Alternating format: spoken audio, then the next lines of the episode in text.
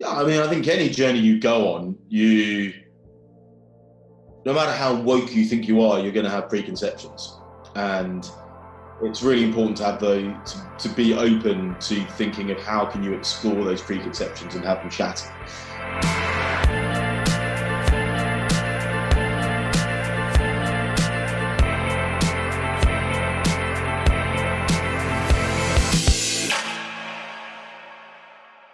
What is up, everyone? I am Tom Ball, and this is Second Mind, the show that empowers you to be the best version of yourself and better our world. Today, I'm joined by Ash Bhardwaj. Ash is a travel writer, filmmaker, and storyteller who explores the world with curiosity, excitement, and a sense of adventure.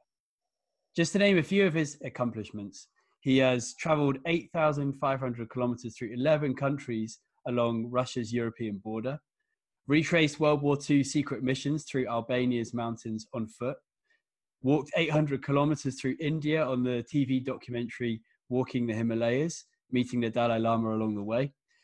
And he's even walked 1,100 kilometers through Uganda and Sudan with Levison Wood on the documentary Walking the Nile, including the first summer crossing of the Bayuda Desert. He has written for the Daily Telegraph, the Times, and the Huffington Post and has produced programs for Channel 4 and BBC. Ash, welcome to the show. Cheers, Tom. Good to see you. No worries, no worries. Uh, I just wanted to start off by going into where your drive for travel and adventure has come from. Is this something that uh, has cumulatively built up through your younger years?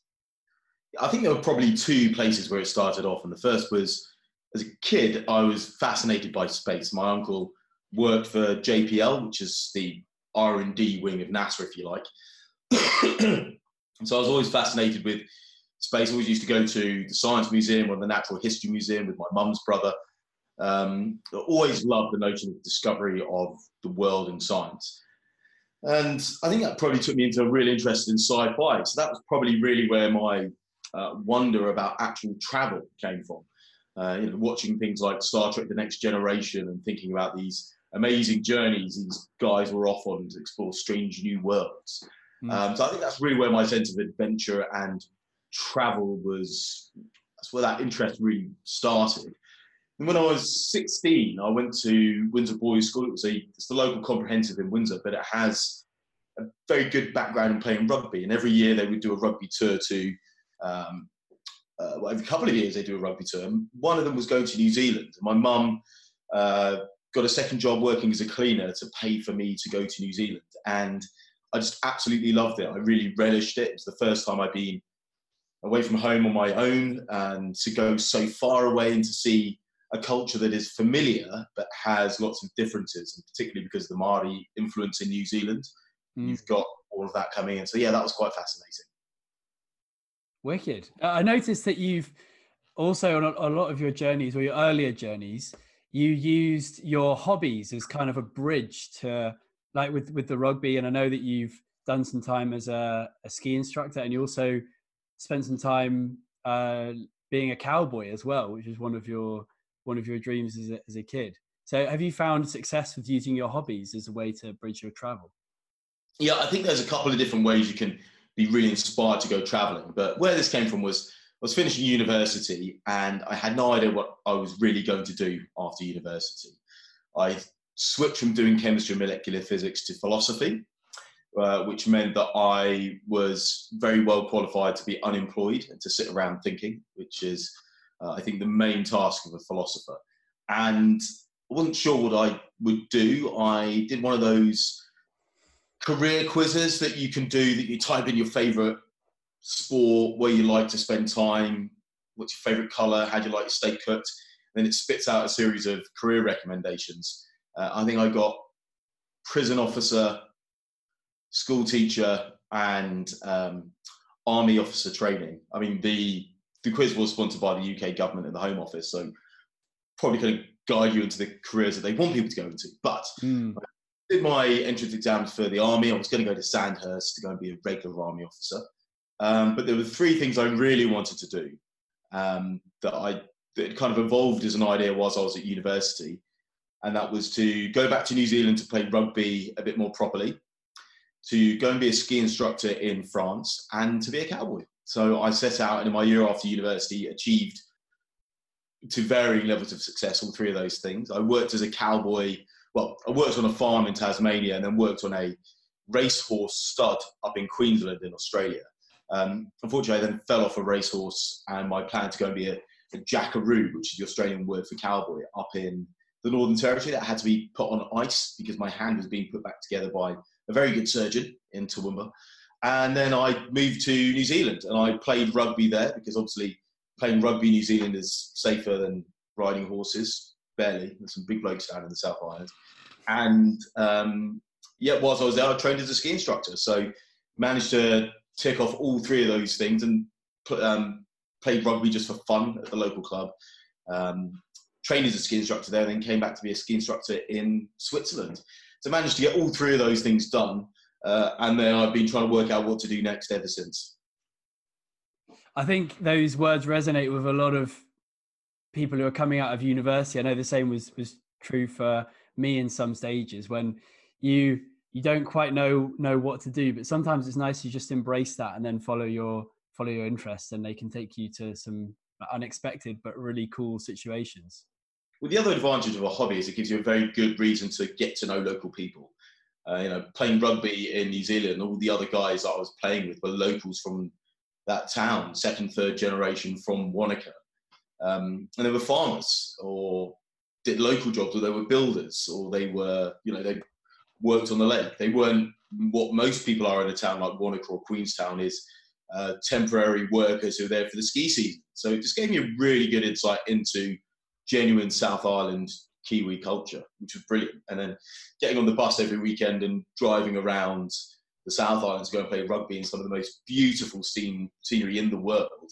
Uh, yeah, it's a great way to get to get a different insight into a place. Same with Australia, working as a jackaroo and working out on farms, rather than just working in bars or getting drunk in Sydney. Not that there's anything wrong with that at all, but you just get a, a different insight that you may not otherwise have. Yeah, I've definitely found that on my travels as well. When you're engaging with people on a local level with the activities that they're doing, it gives you an instant connection to people, and it it really gives you a a deeper understanding of how things how things run there, and it can often reflect a lot of thoughts back to how things work in your own country as well, which is always an interesting observation. Yeah, completely. Yeah, definitely. So you took uh, a trip along the Russian border, an epic journey. Was this this mostly on foot? Uh, no, it was, uh, it was, mostly on trains. Actually, most of the distance was on trains, but I did do okay. Quite a bit of walking where I could. Uh, so this was a journey which I termed the New Iron Curtain, and it was the I guess the uh, the primary reason for it was after I was sent to Estonia with the British Army Reserve. So it was part of a a big deployment that the army undertook in 2017. Russia had invaded and annexed Crimea in 2014, which was part of Ukraine. And then it had um, basically secretly supported a war in eastern Ukraine. Uh, and the rest of Eastern Europe and NATO member states in particular that had formerly been part of the Soviet Union were concerned that Russia had interest in doing the same thing to them. Estonia, Latvia, Lithuania, uh, and Poland. Poland wasn't part of the Soviet Union, but it was still worried that Russia might do the same. Uh, so NATO undertook something called the Enhanced Forward Presence. So they sent a brigade of troops to um, Estonia, Latvia, Lithuania, and Poland to deter uh, Russian um, mischief, basically. So we've been we've been sent as part of this deployment. It just made very curious about how little we understand about uh, recent history and the impacts that has on the world today in current affairs. In Estonia, the narrative of World War II is very different to ours. It's not about Germans being the bad guys, us being the good guys, and the Soviets helping us out. For them, they were an independent country that got invaded by the Soviet Union. The Germans were a group that they would have preferred, but preferred. You know, for, for them, the arrival of the Germans wasn't really any worse than what they were already undergoing under the Soviets, who'd already either killed or deported two percent of their population. Um, and then the Soviets came back in again at the end of World War II and occupied them for 50 years. So the narrative of history is very different there. And I was just fascinated by these different complexities of of history and these different complexities of ethnicity. You've got Russians and um, Russian Estonians and Estonian Estonians in Estonia, which isn't something I'd ever really considered or thought about before, that that would be a problem. Um, so I was just curious about the lives of the people that lived on this border and what the impact of the end of World War II and the Soviet Union was in this area. Um, and I realised there were these problems going on all, all along that border. So I travelled overland uh, from Norway, right where Norway touches Russia up in the Arctic Circle, the end of the old Iron Curtain. And then went through Finland, St. Petersburg, in that region of Russia, Estonia, Latvia, Lithuania, Kaliningrad, which is this area that used to be part of Germany, uh, East Prussia, uh, and then basically Red Army got in there at the end of very end of World War II, ethnically cleansed it of Germans and filled it with um, mostly Russians, but people from the other parts of the Soviet Union as well. So it's now part of Russia. So you've got this really odd island of Russia inside Europe. It's got Poland on one side and Lithuania on the other. Um, and then into Poland, into Belarus. Belarus was amazing. I absolutely love Belarus. Um, the most delightfully surprising place that I went to. Then to Ukraine. Um, went to Kiev, went to Lviv, went to Chernobyl, uh, went to Donbass, which is where the conflict is still going on in the east, and then down to went down through Odessa into Transnistria, which is the country that doesn't exist. It's this part of Moldova that's ethnically Russian and is kind of self-declared its own state. Into Moldova, and then back into Kiev, and then down into Russian-occupied Crimea.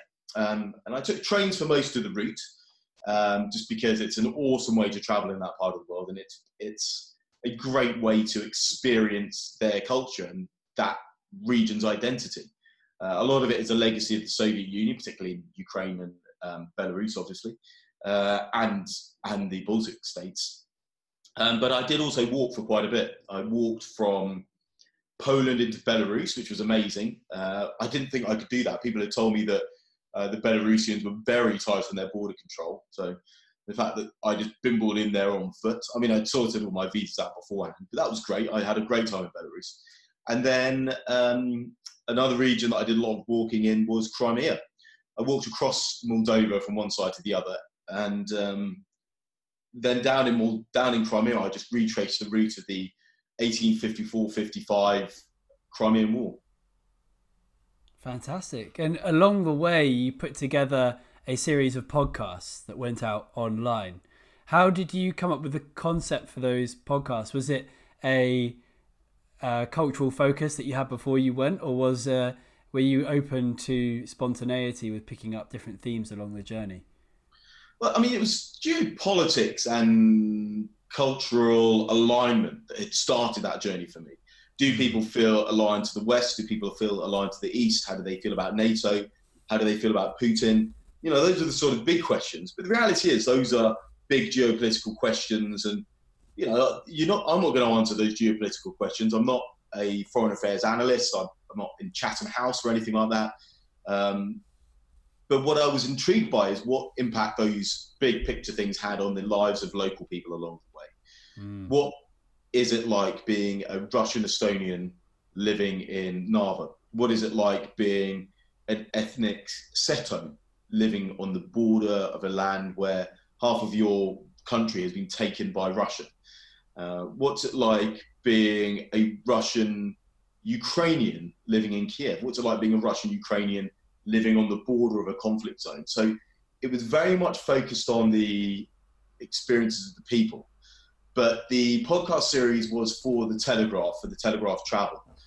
So I think what has really been the golden thread through my journeys is to go to places that we think we know and reveal curious or interesting things about them. Uh, because you're never going to know much about a country that's on the other side of Europe. Uh, did you know that the Latvians have these amazing sauna rituals that are derivative of pagan Arianism in the region? Um, or that in uh, Finland they have lots of different types of sauna, and there's actually more sauna in Finland than there are people. So you've got these amazing little quirks of, uh, of regional identity, and trying to draw those out and talk about them because it's you know, travel's all about the people you meet. Yes, it's magnificent landscapes and cool food, but it's very much the people that drive your experience and sense of place. Must have been fascinating to hear the, the stories from those people because in those ge- geopolitical battles, there's this very much like push pull with the borders, and there's um, there, there's there, there, you're right. There are those human identities at those borders, which are on an ind- individual level, um, experiencing all of this change. And I'm sure it must have been a, the last, uh, you know, like 50 years must have been a very um, turbulent time for some of these areas where their identity seemed to shift, you know, on by the year. Yeah, I mean, for Estonia, they they never chose Soviet rule; it was foisted upon them and uh, then it was declared that they'd been invited in by uh, the Estonians. But I mean, they hadn't. There'd been a few communists in Estonia that had invited them in, but effectively it was the force of the Red Army that guaranteed the Soviet Union stayed there. Mm. and actually, in Estonia, there was this big event that happened in 2008, 2007, 7, 8. There's a statue in the middle of Tallinn, the capital city of Estonia, which is a monument to the Red Army soldiers who had died in the liberation of Tallinn now to the Soviets and to ethnic Russian Estonians, many, most of whom moved there after uh, the Soviet occupation.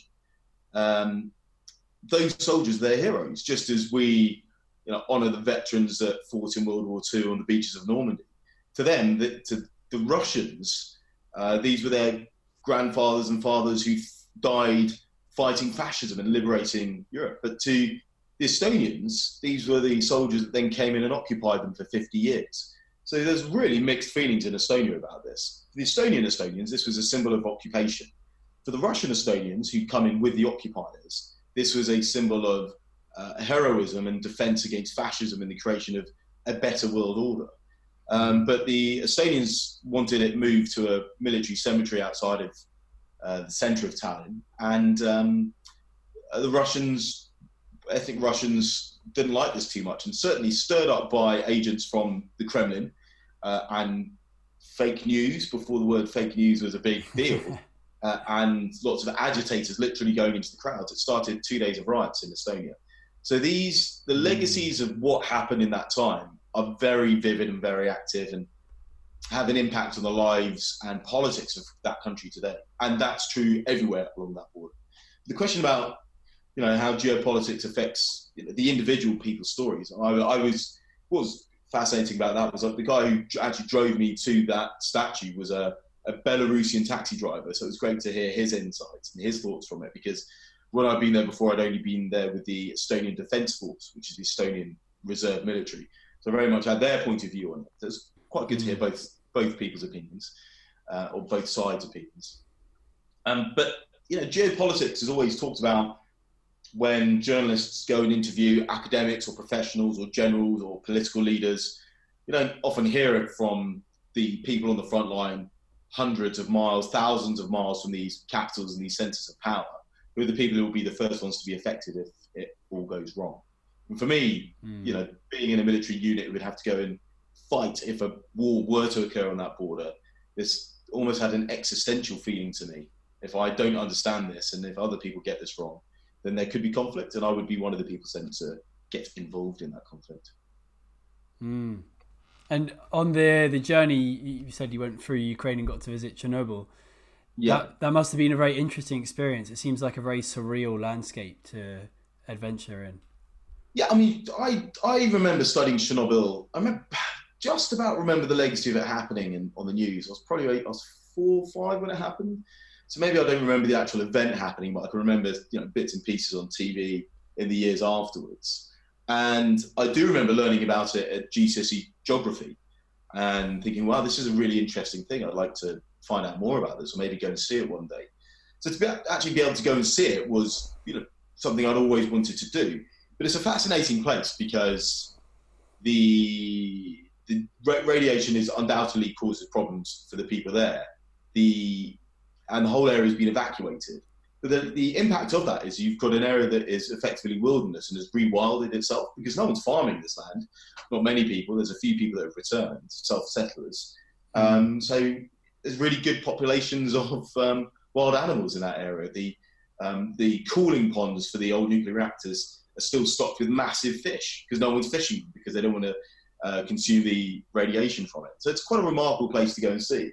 Uh, and there's these amazing relics of the Soviet Union there. Obviously, you've got the reactor, you've got two reactors that they started building that they never finished. Um, but actually, the other three reactors carried on working until about 10 years ago, 10, 15 years ago. So, remarkably, even after Chernobyl had its disaster, the other reactors continued working. Um, were they at the same site as the one that exploded? They were next to that site. One is back to back. It's the same building. It's the other side of the building. So that's reactor four. That's reactor three. So it's back to back with reactor four. Bloody hell.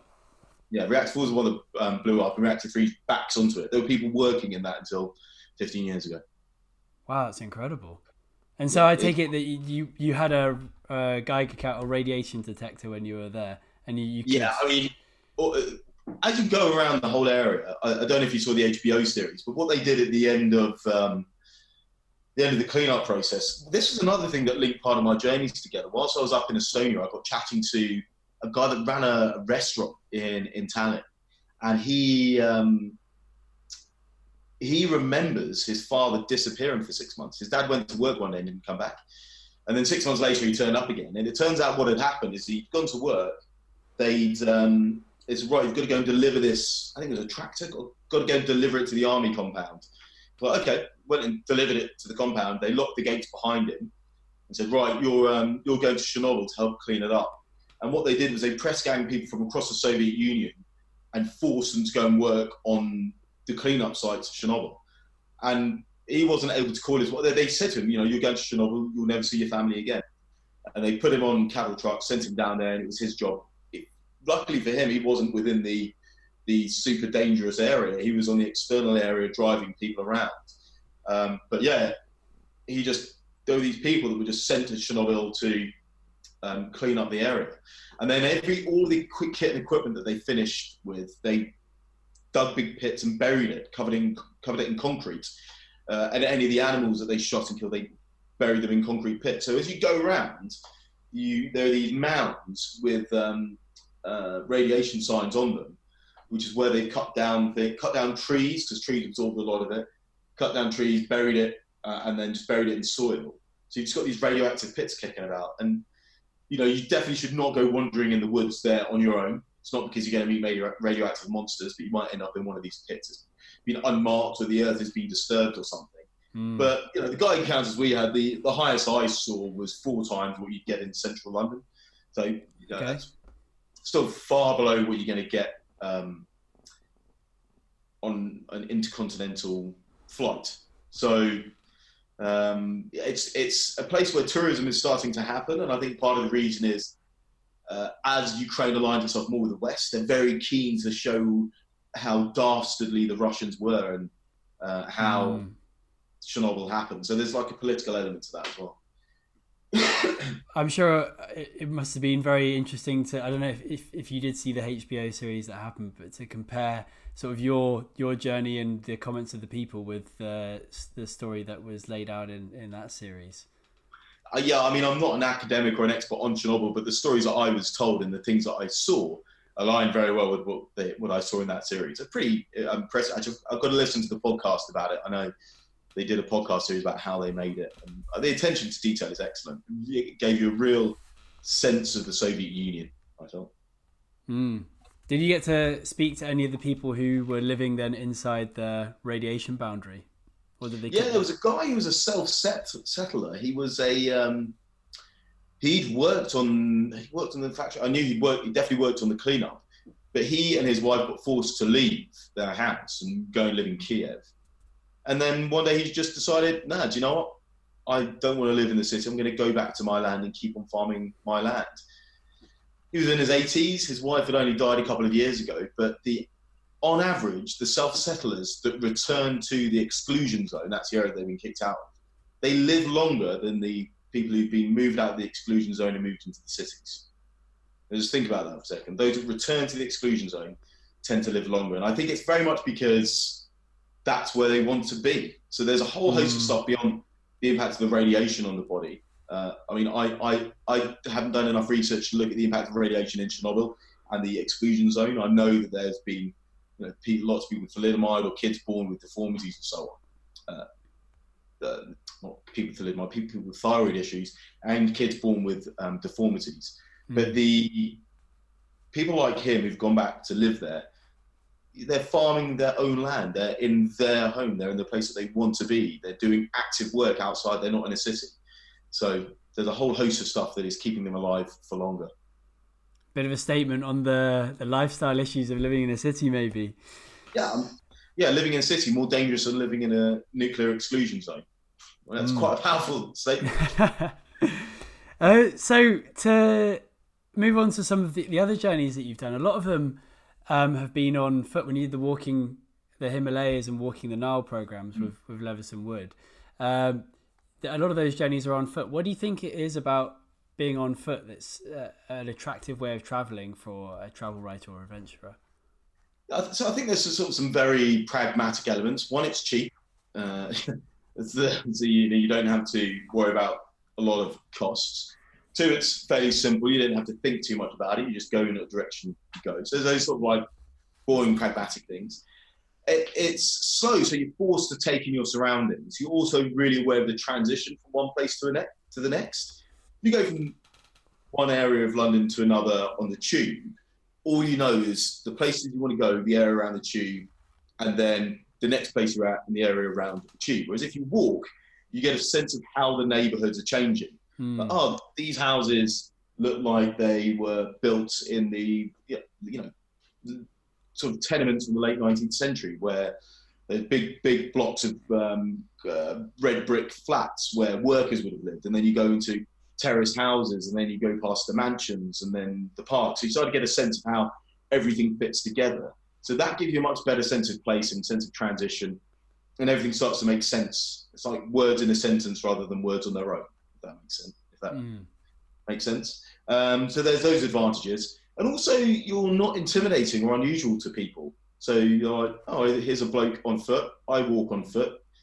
Yeah, he's like me, and because you're going slow, you're more likely to interact with people. So, you know, travel writing is a product of source material interactions and events. You're more likely more likely to have those if you're on foot.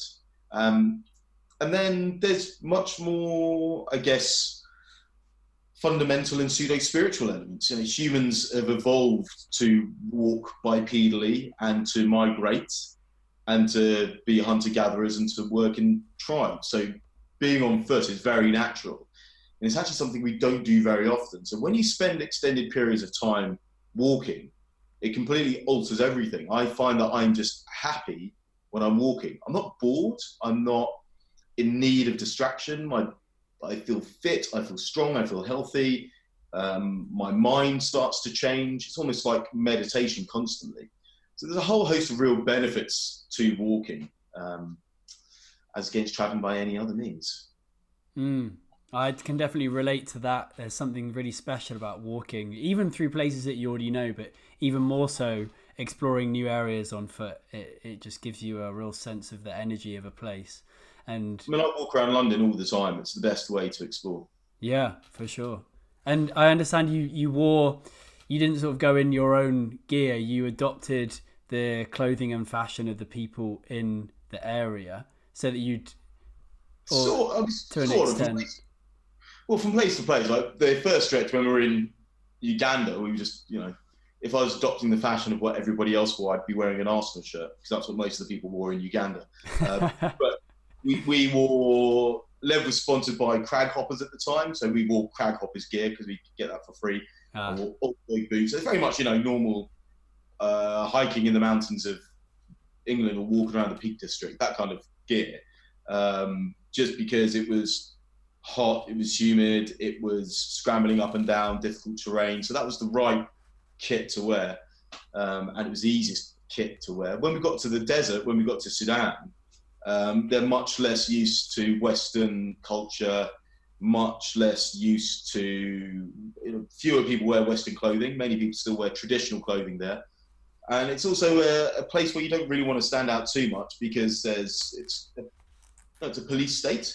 Um, so it's you know it's better if you can blend in a little bit rather than standing out. Just reduces the amount of trouble you might get from the authorities. Not that you're doing anything wrong, um, but also when we were just crossing the desert, it was by far the best gear to wear. You know, if you're wearing just practical, travel, yeah, it's just practical. It was mm. cool. It was white. It kept the sun off.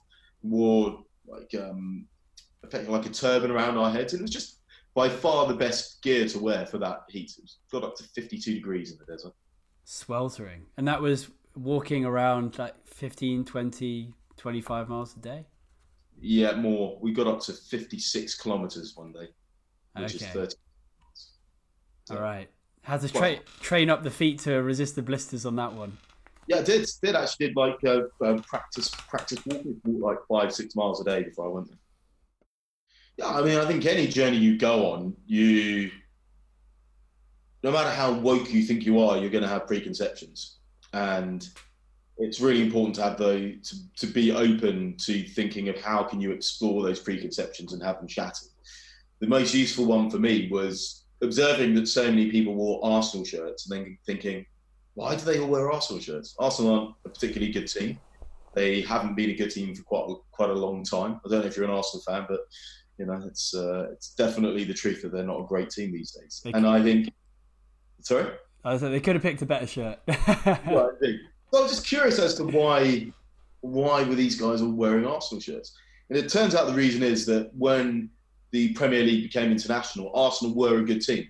They just had loads of black players in their team at that time, which really meant that for those young lads watching the best league in the world, they could see themselves in those players. Therefore, they had an affinity to that team, to Arsenal.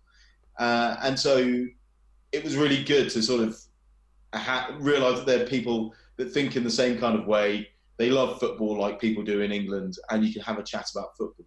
Stuff like that that just breaks down these barriers where you think, oh, they're all exotic. And I think it's very easy to orientalize and exoticize places when you go away. I mean, one of the great problems in travel writing, travel storytelling, uh, and travel television, definitely in the UK, is it's all done by white men, and they can't help but repeat some of the old cliches and behaviours that come from an imperial legacy and imperial past. So I think it'd be good to see a bit more diversity in the travel world, just because you have people who are taking ideas of, well, no, they're not that exotic. They're just like my uncle, you know.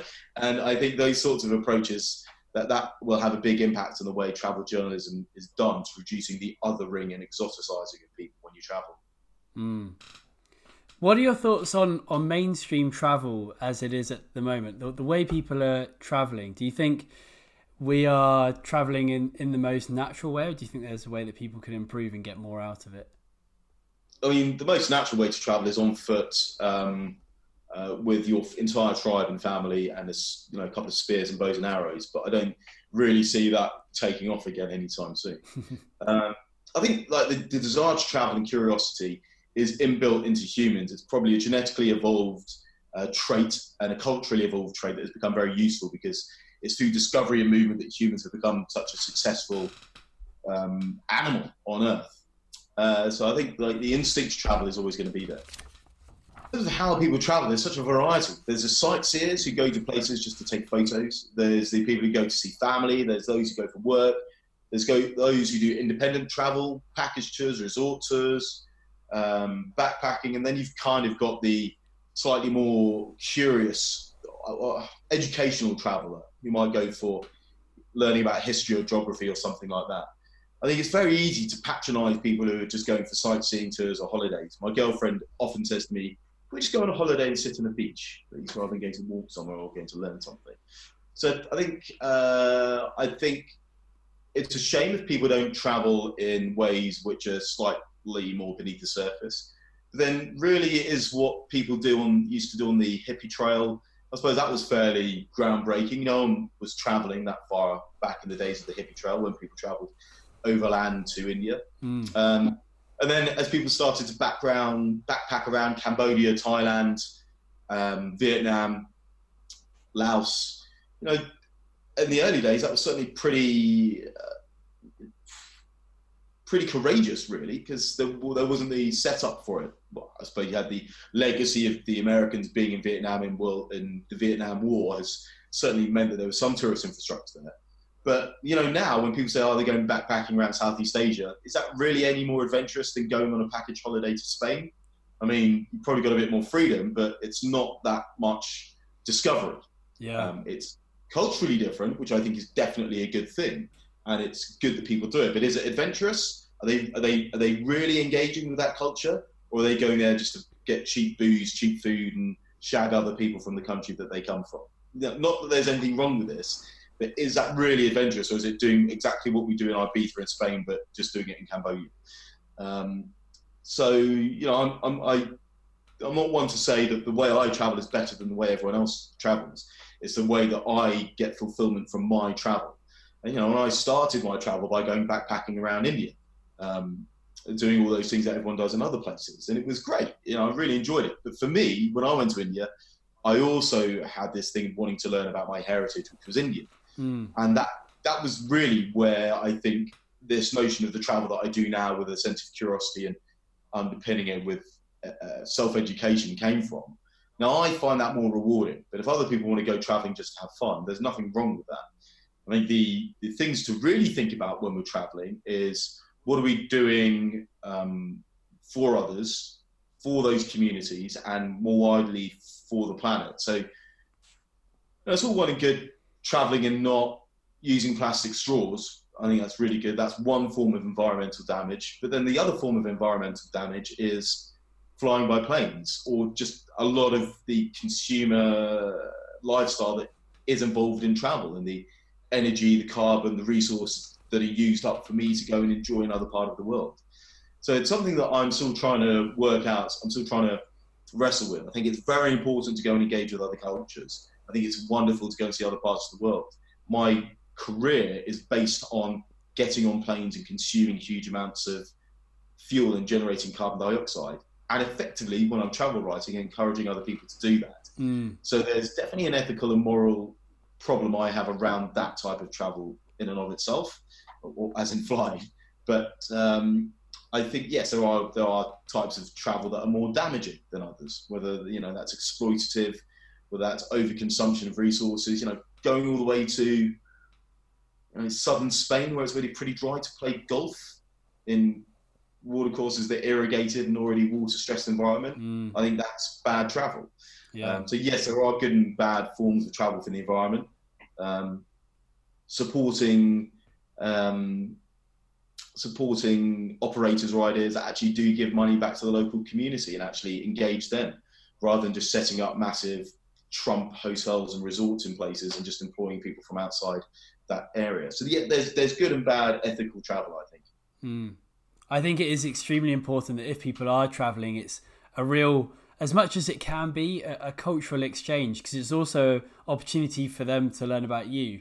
Um, I guess that's less needed in you know that those areas in Vietnam where you know people are going there to get drunk and go on their like gap year kind of kind of stuff. I think they've probably heard enough about our culture, but yeah, there's there's a real value for for both sides if it's done properly. Um, but I think those those are uh, examples of areas where it's probably more valuable because all they see is drunk Brits and Aussies mm, um, getting drunk and misbehaving in the street, and all those people see of the Vietnamese or the Cambodians is somebody to sell them cheap booze or get them some drugs. That's yeah. not cultural exchange. You know, eating pad thai is not cultural exchange. Well, it's better than never having eaten pad thai, but is it genuine cultural exchange? Not really. i you know, I knew a guy who went and lived as a, a monk in northern Thailand for six months. That's cultural exchange. He then went back and you know uh, had fun getting drunk in um, Bangkok and everything as well. But he then had a real engagement and and love of that culture and that country, and in fact spoke the language. I think I do think, you know, even in those places, there's good cultural exchange can happen. Mm. I, I remember I, I actually went to Thailand myself and tried to really steer my way away from the main routes mm. of travel for a lot of travelers there. And I ended up on on an island which was basically only a tourist destination for other Thai people, and it was really mm. interesting to just experience that. And I did a lot of traveling there like on on foot. So uh, obviously you get around maybe on like a moped or a bus. And then once you got to an area you travel on foot. And i walked to the top of this tower where a monk was sitting. He was watching this like boxing match on his tv and uh, he just saw us sort of inquisitively looking around the corner. He had almost like a, it was like a, a weird sort of cave in the side of this hill, um, and he was he had a TV plugged in somehow, and he was uh, he was eating a yogurt, and then he I was with uh, my girlfriend at the time, and he offered us yogurts, and we just sat with this monk and tried to have very like pr- primitive communication whilst watching this boxing match, and it was really like a, a lesson in spontaneity, but also as you were saying about just um, em- embracing journeys on on foot and connecting people at their local level. It was, it was something really special. Well, something else I think is really good is to try and do that in your own country because it's so easy to go, oh, there's nothing to learn about England. And, you know, there's so much to learn. I've not seen any of the Peak District really. I've seen a couple of couple of towns and a few hills in the Peak District. I've not seen. I, I know nothing about the Northeast. I barely know Manchester, even though I've got family from there. I'd love to go and mm. see Cornwall. I've, I've been to a few places in Cornwall, but those are places that are really culturally quite different to London, massively culturally different. that's not even looking at going to Wales and Scotland and Northern Ireland and the Republic of Ireland. So you don't have to go to the other side of the world to have these amazing uh, exchanges and cultural experiences uh, mm-hmm. and to learn something about a place and their values. You know, if I go and spend time with somebody who still works in um, a heavy industry up in the northeast of England, that's that's a world away from where I come from, even though we still speak the same language although Geordie's quite hard to understand. But, you know, um, it, I think it's important to try and retain those approaches that we take to other places back home and have that same curiosity and um, compassion for our, our, fellow countrymen. I think. Hmm. You've done a fair amount of your trips um, as a solo journey. Do you think that a lot of people should embrace that and do a solo journey at least once in their life? Yeah, I think you should definitely do solo travel. Um, you can start. There's two ways to do it. You can throw yourself in at the deep end and learn, or you can gradually work your way into it by starting with smaller trips. Um, I mean, there's obviously there's uh, people will have safety concerns, but generally most safety concerns, if you do your research and you go to places which are safe, that's not really much of an issue. So I think that's just a case of doing your research, doing your planning, and uh, it, doesn't happen as often as you think. I, I, I believe. Hmm. Um, bad things don't happen as often as they think.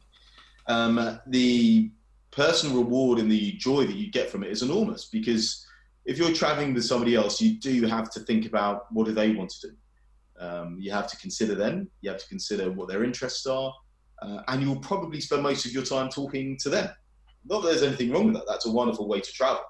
I really enjoy traveling with my girlfriend. But when you're traveling on your own, you are much more likely to have to engage with people. People are much more likely to talk to you because they see you on your own.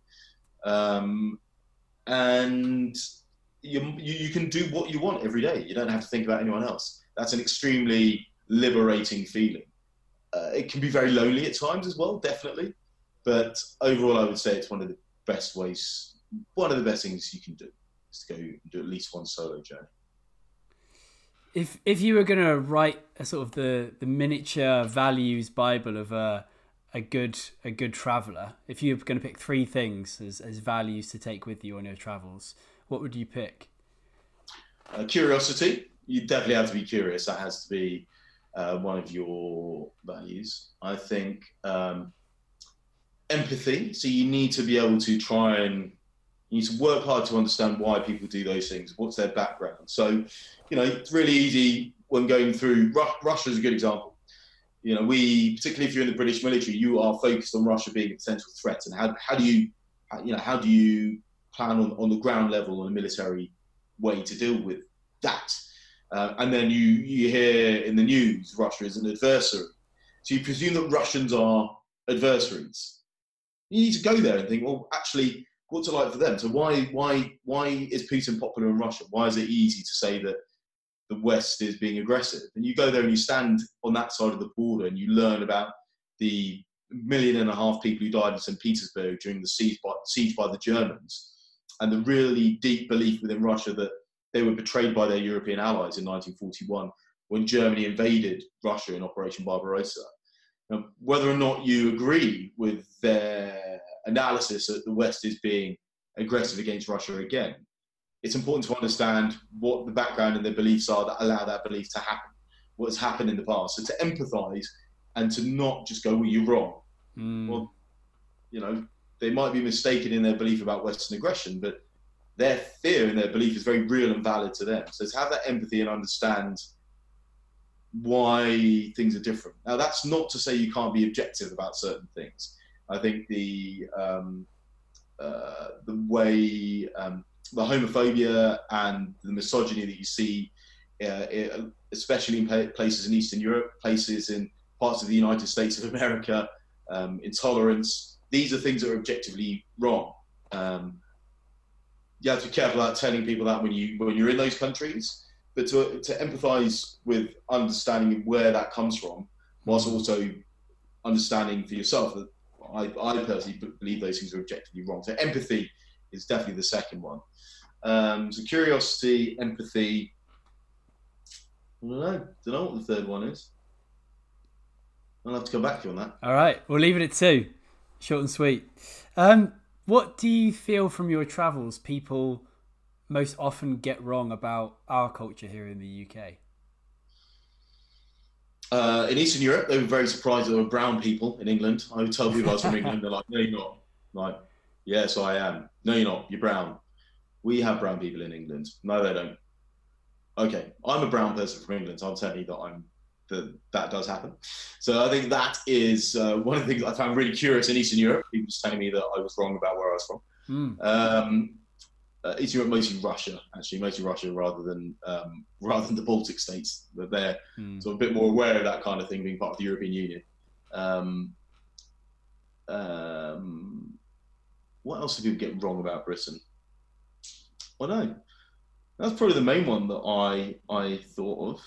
Uh, again, in Russia, this belief that we all hate Russians and spend all of our time thinking about attacking Russia, which is obviously what Putin tells them. But um, I'm, I'm really sorry. I hate to break it to you guys, but we don't think about Russia very often. I don't. I mean, I did when I was in the army and doing this journey, but uh, you know, that's a product of their their beliefs that they're told over there. Mm. Uh, in in Uganda, had some quite funny ones about um, uh, our, our, our, our recent misdemeanors. Apparently, um, uh, in parts of in parts of Africa, they generally believe that AIDS was spread by the KGB. Uh, wrong, that AIDS was spread by the CIA and MI6. Although that was actually a KGB disinformation uh, plan called Operation Infektion uh, that was genuinely spread by the Russians uh, in the 1980s. What else is there? about our government that we'd spread? So they wanted to educate those people that we we'd spread the the virus. Yeah, so there's there's this there's this Russian Russian KGB disinformation project called Operation Infektion, spelled with a K. And what they basically did was spread the rumors that HIV was a disease created by um, the West, by the CIA and uh, MI6, and spread CIA specifically. And they had all these dodgy scientists writing it up and then getting that in papers in communist supporting papers in India and then in East Germany and Africa. Mm. Wow, incredible. Watch if, out for disinformation, fake news. Exactly, it's all around us. Um, if there was one week left on this planet, to say there's a alien race, they come and pointing a laser gun at the planet, they're going to blow it up in a week, and you get to travel to one more place. Which one are you going to pick, and, and what are you going to try and do? I'd probably be with my mum and my sister and my uh, girlfriend, now fiance uh, we would probably just go camping, and I'd quite happily do that in Windsor, go, go into the Great Park, maybe go up to Glencoe in Scotland. Uh, but it'd be very much about being with them and just going for walks and having picnics. I think the place that maybe I would go and do it would be, I mean, New Zealand is one of the most beautiful places on earth. It's just stunning, absolutely remarkable. So to go and do it there, uh, my mum loves New Zealand as well. That'd be pretty cool. Um, so yeah, I think it's more about the people I'd be with uh, then specifically where I would go. Where else do I have left that I really, really want to travel? I'd quite like to see Indonesia. I've not seen any of Indonesia yet. Hmm. Oh, congratulations, by the way. I think that's a, a fantastic, a fantastic answer. As you were saying, there's some really fantastic experiences that we can have in our own our own country. There's a real depth, and even doing simple things such as like going camping, spending time in nature. It's a really nice way yeah. to connect with the people that, that you love, or just uh, meet meet others as well. And and there's probably three things you can do that you will not get bored doing and will stop you looking at your phone. One is to sit in the ocean and just look at the waves. Another is to sit around a campfire and just look at the fire. Another is to on a clear night, just look up at the stars. You can do those things for hours and not get bored. Mm. Uh, with the the work that you're doing, what's the impact that you'd like to have on the world? Mm, good question. Um, I would like to reduce fear of other cultures, and I would like to keep, allow us to be better informed. Um, particularly at the moment when we've got things like um, nuclear weapons and um, increased use of AI and the fact that we're going to have to work together as a planet to deal with the threats that are facing that are coming our way climate change ecolo- ecological collapse mm. ai and uh, nuclear weapons. We need to have less fear of each other. We need to be able to trust and understand each other and work together to um, overcome those problems. So we need to reduce isolationism and nationalism and I think travel is one of the ways to do that by um, revealing insights about places. So that's something that I feel is quite important. Um, I would like to reveal better the impact of our choices. So not just looking at the release of CO2. I think there's a lot of people doing some really good work on that. But um, the destruction of resources and well, consumption of resources and, and the destruction of the natural world to enable that and to fulfill that. I think mm. there's so few wild places left. Whilst I love all of the BBC documentaries that Attenborough has done, I think it's been really good in the last couple that they've shown that those beautiful wild places are actually much smaller and much fewer than we think they are. Yeah. So I think feeling some things around that. Uh, those those are two areas that I'm trying to move more into. I think. I think there's a real thirst, you know, with movements like Extinction Rebellion really coming into yeah. their own, and a lot of people more aware about the impact of their their lives on the planet. I think it will be there's a real thirst for knowledge about how how people can travel in a more sustainable way and, and, and impact less. So it'd be great for you to be able to showcase that too. Yeah, traveling with trains. I think I'm gonna have to accept that some before too long I'm going to have to stop flying at all and just take trains everywhere. Mm. It means it'll take me a long time to get anywhere past Eastern Europe. I think there's a lot a lot to be gained though. If if you're taking on a slow journey you'll see places that you never would have seen before. You know traveling by train into you know if I on my next snowboarding holiday want to go to France maybe I can take the the train over instead of flying and, and uh, you know go to yeah, Port exactly. Maurice and uh, take in something new. Um, for for your career what do you say is the proudest moment of your career so far? Um doing the New Iron Curtain from a professional perspective is probably the best thing I've done. Mm. It was highly self-conceived, self-funded, self-researched, and then self-created all of the content. I had a mate coming along to do some of the filming with me, and then creating the podcast Edgelands off the back of that. So from from a sort of professional perspective, in terms of what I've achieved, that's probably the highlight, um, or the highest point in terms of single project. Mm. Um, I did a talk on stage for the Moth, the Moth storytelling at the Union Chapel in London, and I think of all the things I've done, that was the one that was the most fulfilling, uh, most emotional, and most uh, rewarding. I told the story about taking my dad's ashes to India to put them in the Ganges, and you had to tell that story on stage without any notes to 900 people for 15 minutes. That was probably the most powerful thing that I've done personally. It's quite cathartic. Mm. And what would be another one that I've really, I found really fulfilling? Getting on BBC Radio 4's From Our Own Correspondent was certainly great, really cool thing to have been able to do. Um, but I guess the, the best one's going to be the first, which is when I wrote the story about taking my dad's ashes to India in the Telegraph. That was my first paid commission for a national newspaper and to get in the Telegraph to tell that story. Mm. And that was it. That was that was brilliant, fantastic. Amazing to be share, sharing that personal journey with so many people. Yeah, that was wonderful. we're very privileged to have been able to do that.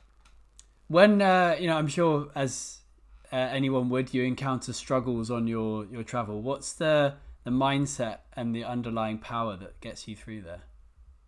Uh, I think the first thing is to remember that you have chosen to be there. No one else has sent you there. You have made that choice to go and be on that journey, to do that thing, be in that location. Um, that's a choice that very few people on this planet have. Um, so part of it is no more boohoo. Get out, get off the ambulance, and just go. Actually, this is not that bad. Um, so there's that. That there's gratitude, which is just going, wow. Actually, let's think about the things that are really good here. Uh, and then there's a pragmatic approach. Right, okay, what's the problem and what's the solution? What's what's gone wrong here, and how do I have to fix it? Um, so those uh, first two are mindsets, and the third is a practical solution. I would say um, that tends to be how I've dealt with them from an emotional perspective. That's something that's easier said than done, but I think you know unless unless something really bad has happened, it's probably not that bad. it's yeah. not something you can't fix in 15 minutes or for 50 quid. Generally, those are the two things you need to fix most of your travel problems 15 minutes or 50 quid mm. uh, what's uh, what scares you in the world what scares me um, i'm not familiar enough with snakes to uh, be able to overcome my instinctive fear of them so when i see, see snakes i'm like shit um, so i'd like i'd like to be a bit more comfortable with them um, uh, losing a loved one that scares me. The idea of that happening or being away and not being able to come back to help them when they need me that scares me. Mm. Um,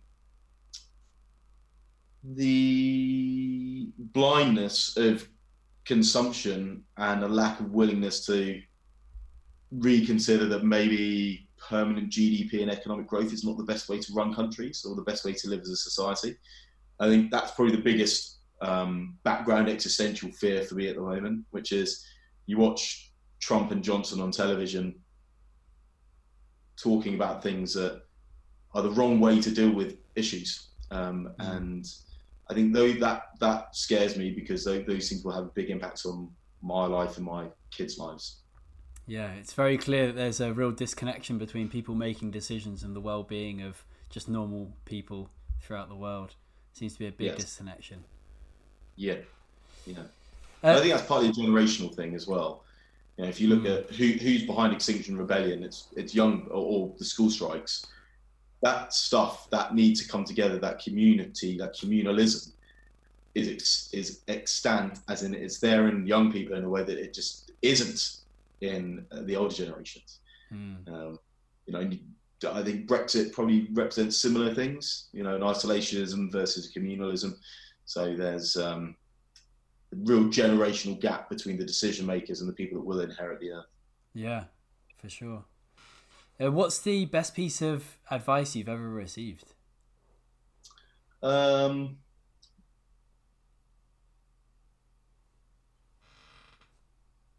Lev Wood once told me that the hardest thing to do is to get to the start line. That it's really easy to come up with an idea it's really easy to finish an expedition once you've started it. The hardest thing is to get from the idea to the start line of the expedition or, hmm. or, project. Um, so just remembering that that's quite that was quite a useful thing. Um, just trying to think piece of advice. Normally I can come up with quite a good answer for this one, but I can't think of any right now.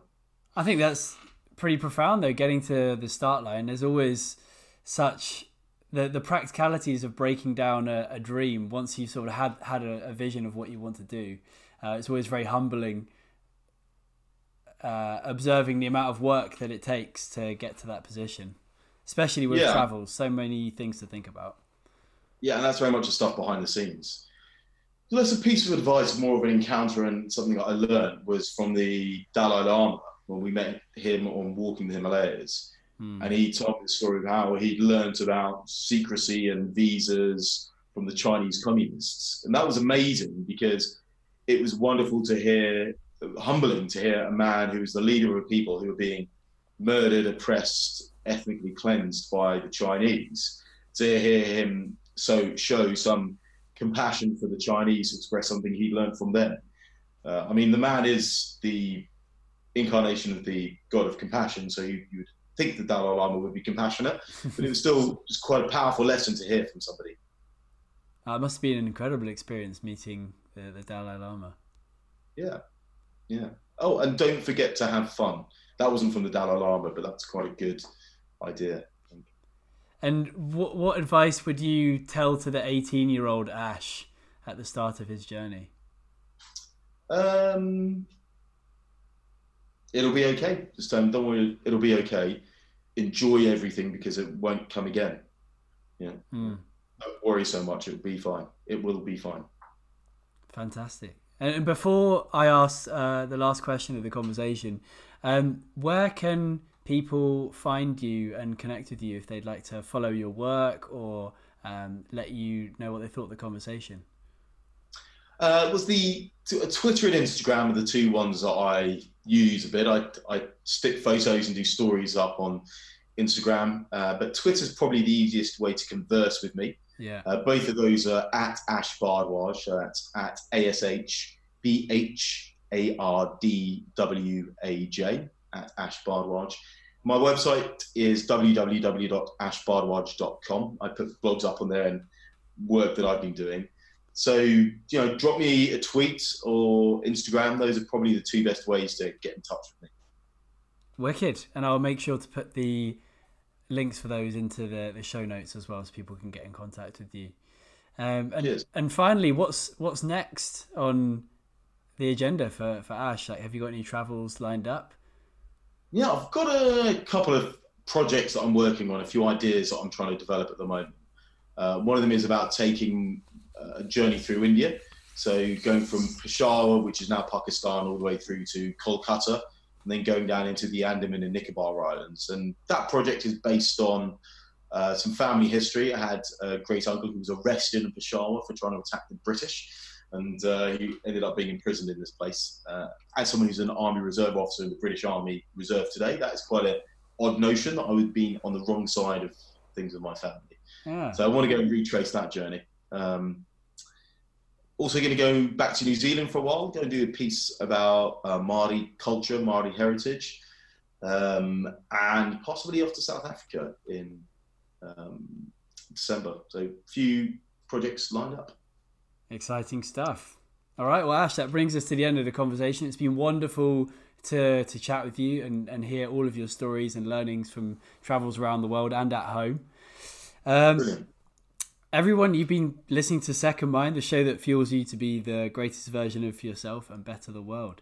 If you've enjoyed the conversation today, uh, please do like, subscribe, and also connect with Ash and let him know what you thought of the conversation and uh, share it with the people around you so we can keep the movement and energy going. Uh, thank you all for listening, and until next time, stay true.